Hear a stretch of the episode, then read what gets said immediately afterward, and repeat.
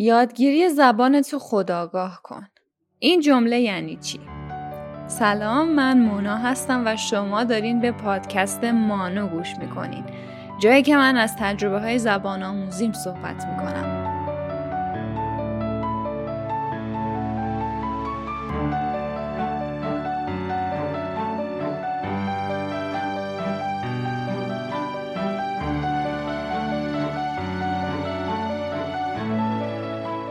مطمئنم از هر کسی که بپرسین چجوری زبانم قوی تر بشه بهتون میگه خودتو در معرض زبان مقصد قرار بده. منم اومدم که با دلیل و منطق بهتون بگم که چرا این روش رو باید جدی بگیرین. زبان چیزیه که یه سیستم جدا داره توی مغز ما. یعنی چی؟ یعنی یه بخش از مغز ما مختص یادگیری زبانه. بچه یه ساله چجوری زبان رو یاد می‌گیره؟ اصلا هیچ ایده ای از اینکه آدمای اطرافش چی دارن بلغور می‌کنن داره؟ نه. من و شما هم اگه بخوایم به صورت نیتیو زبان رو یاد بگیریم باید در معرض زبان قرار بگیریم. سیستم ذهنی من و شما که از اون بچه متفاوت نیست. فقط سنمون فرق می‌کنه. مسلما هر چقدر سن پایین تر باشه یادگیری زبان مثل زبان مادری راحت تره. ولی من خودم زبان ترکی استانبولی رو به عنوان زبان سومم توی سن 18 سالگی و به صورت کاملا خودآموز با گرامر و قواعد نوشتاری و اینا یاد گرفتم. توی این اپیزود می‌خوام بهتون از اهمیت در معرض زبان قرار گرفتن بگم.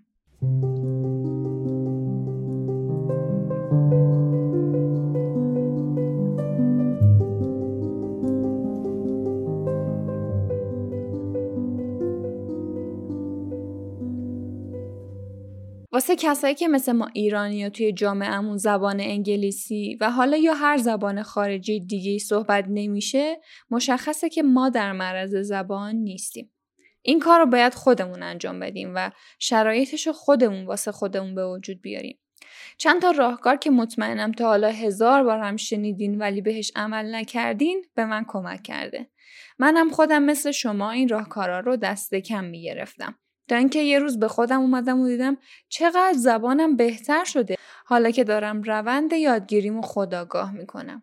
خب بریم که این راهکارا رو یکی یکی با هم مرور کنیم. کاغذ خودکار بیارین که مطمئنا لازمتون میشه. اول از همه باید بگم که شما باید یه دانش زمینه ای توی زبان مقصد داشته باشین و گوشتون به صداها و تلفظش آشنا باشه تا این راهکارا به دردتون بخوره. اگه صفر صفر هستین می‌تونین با کلاس شروع کنین و همزمان این تکنیک ها رو هم انجام بدین. پس دانش شما باید در حد مقدماتی و یا متوسط باشه.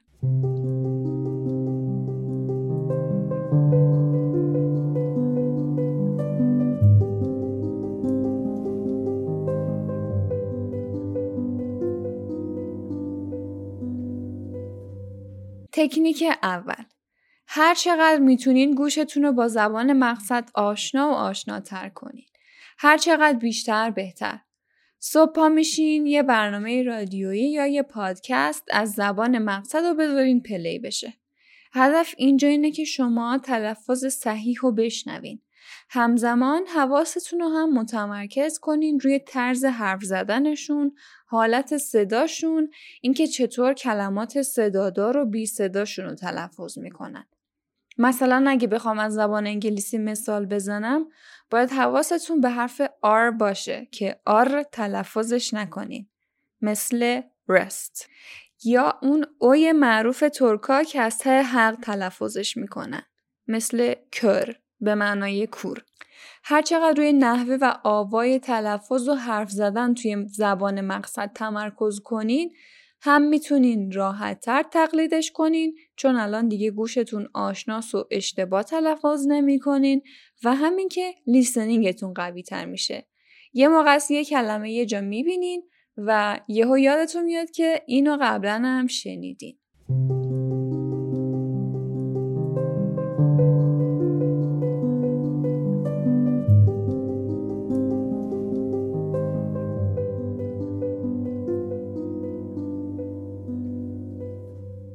تکنیک دوم با خودتون به اون زبان حرف بزنید. از صبح که پا میشین کارهایی که دارین انجام میدین و به اون زبان با صدای بلند تکرار کنین یا حداقل زمزمه کنین. مثلا اگه دارین مسواک می‌زنین و نمی‌دونین که خمیر دندون چی میشه الان واسهتون جذابه که برین توی دیکشنری دنبال معادل خمیر دندون بگردین. خوبی این تکنیک اینه که شما دارین در لحظه با تجربه خودتون اون معنی لغت رو پیوند می‌زنین و واسه همیشه دیگه اون خمیر دندونه تو ذهنتون میمونه. اینجوری دامنه لغاتتون هم گسترده تر میشه. حتی می‌تونین این تکنیک رو توی خاطره نوشتن به کار ببرین. اگه اهل برنامه روزانه و خاطره نوشتن هستین، اونا رو به زبان مقصد بنویسین. مثلا من واسه قوی تر کردن زبان ترکی به جای اینکه تو پلنرم بنویسم امروز پادکست گوش کن می نویسم بگون پادکست دینله به همین راحتی. وجود یه دیکشنری هم که روی گوشیتون یکی از واجباته. مثلا فرض کنین توی مترو نشستین و دارین با خودتون فکر می‌کنین که ایستگاه به زبان مقصد چی میشه؟ همون موقع گوشی رو در میارین و چکش می‌کنین. بگردین یه دیکشنری جامع و کامل با توجه به کامنت های بقیه پیدا کنین. حتما هم قبلش ریویو ها رو بخونین.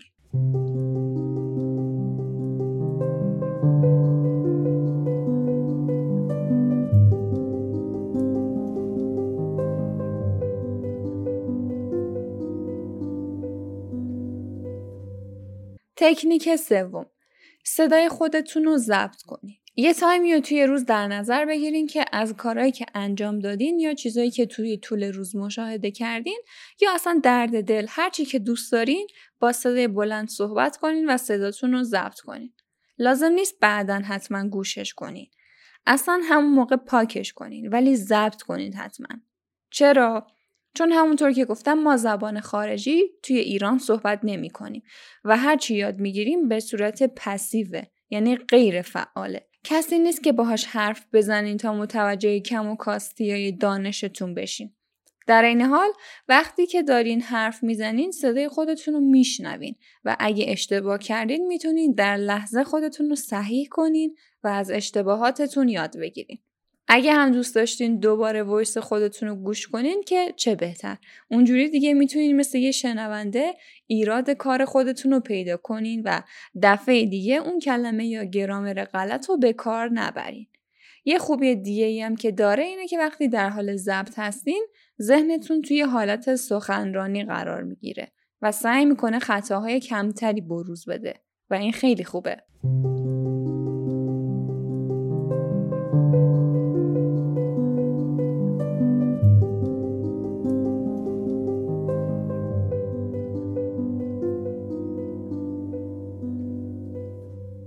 تکنیک چهارم. search به زبان مقصد. چه تو گوگل دارین دنبال مطلب میگردین چه تو یوتیوب دارین دنبال کلیپ ورزشی میگردین چه هر جای دیگه سعی کنید به زبان مقصد search کنین. مثلا من خودم اوایل که با یوتیوب ورزش می‌کردم با اصطلاح های تخصصی ورزش یوگا به زبان انگلیسی آشنا نبودم. ولی یه مدت که صبوری کردم و با مربی ورزش کردم کم کم با اون اصطلاح ها هم آشنا شدم. یه روش تدریس هست به اسم CBI یا Content Based Instruction که به نظر من یکی از بهترین روش های تدریسه. چون شما هم دارین مکالمه روزمره رو یاد می‌گیرین و با قواعد کلی اون زبان آشنا میشین و هم در عین حال کلمات تخصصی جدیدی یاد می‌گیرین و این دانش شما رو خیلی ارتقا میده. مخصوصا اگه توی یوتیوب کلیپایی با زبان مقصد ببینین با جلوه بسری هم میکسش می‌کنین و شاید بهتر توی ذهنتون بمونه.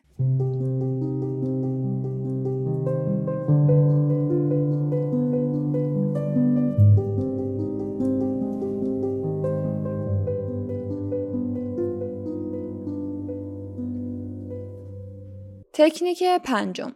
تکنیک همیشگی فیلم و سریال و موزیک. هممون فیلم دوست داریم چون سرگرم کننده است. هممون هم موزیک دوست داریم چون مود خوبی بهمون به میده. شما تنها کاری که باید بکنین اینه که بیشتر سریال ببینین تا فیلم. سریال های ریالیتی شو یا خونوادگی و اون ژانری که زندگی روزمره رو به تصویر می‌کشن. چرا میگم سریال بیشتر از فیلم ببینین؟ چون توی سریال اصولا اصطلاحهای روزمره رو یاد می‌گیرین و چون ممکنه توی هر اپیزود تکرار بشه توی ذهنتون جا می‌گیره.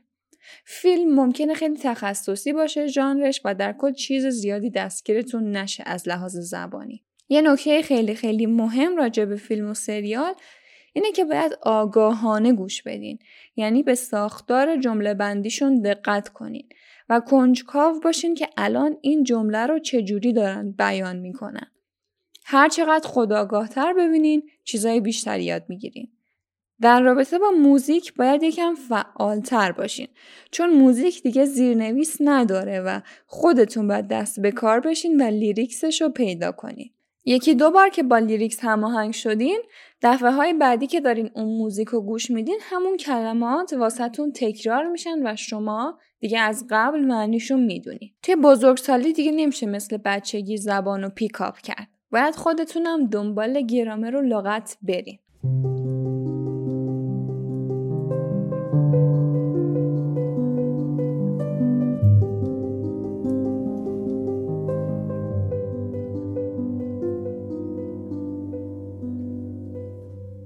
تکنیک ششم و آخر کتاب خودآموز. راجع کتاب داستان و رمان توی اپیزودهای آینده صحبت خواهم کرد.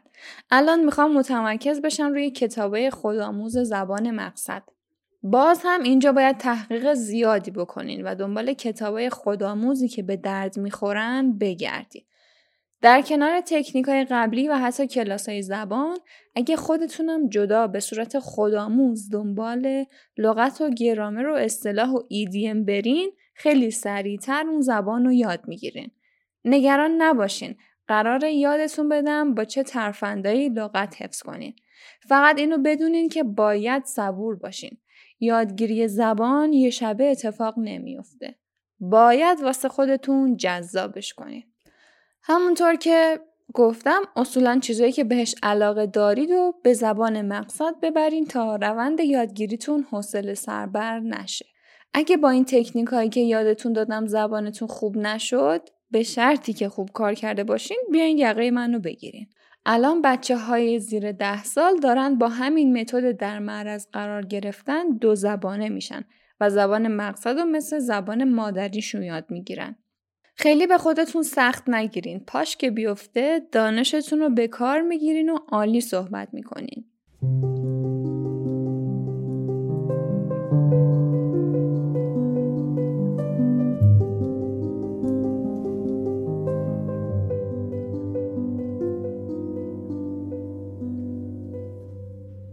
خب این یک کلیتی بود از روند خودآگاه کردن یادگیری زبان مقصد. توی اپیزودهای بعدی به صورت جزئی تر میریم سراغ هر چیزی که به زبان مقصد مربوط بشه. پس با من همراه باشین و subscribe کنین تا notification های اپیزود جدید واسهتون بیاد. مانو رو توی همه پلتفرم‌های پادکست می‌تونین پیداش کنین. راه های ارتباط با منم توی توضیحات هست. لینکدین و اینستاگرام و توییتر هم همش توی یه لینک قرار دارن همین پایین اپیزود. اگه سوالی بود می‌تونین ازم بپرسین. اگه جوابش رو بدونم حتما حتما بهتون جواب میدم. اگه این اپیزود به درد دوستتون می‌خوره باهاش به اشتراک بذارین و اگه از اپل پادکست منو گوش میدین ممنون میشم که به هم ستاره بدین. مراقب خودتون باشین دانشتون هر روز بیشتر از دیروز. خدا نگهدار.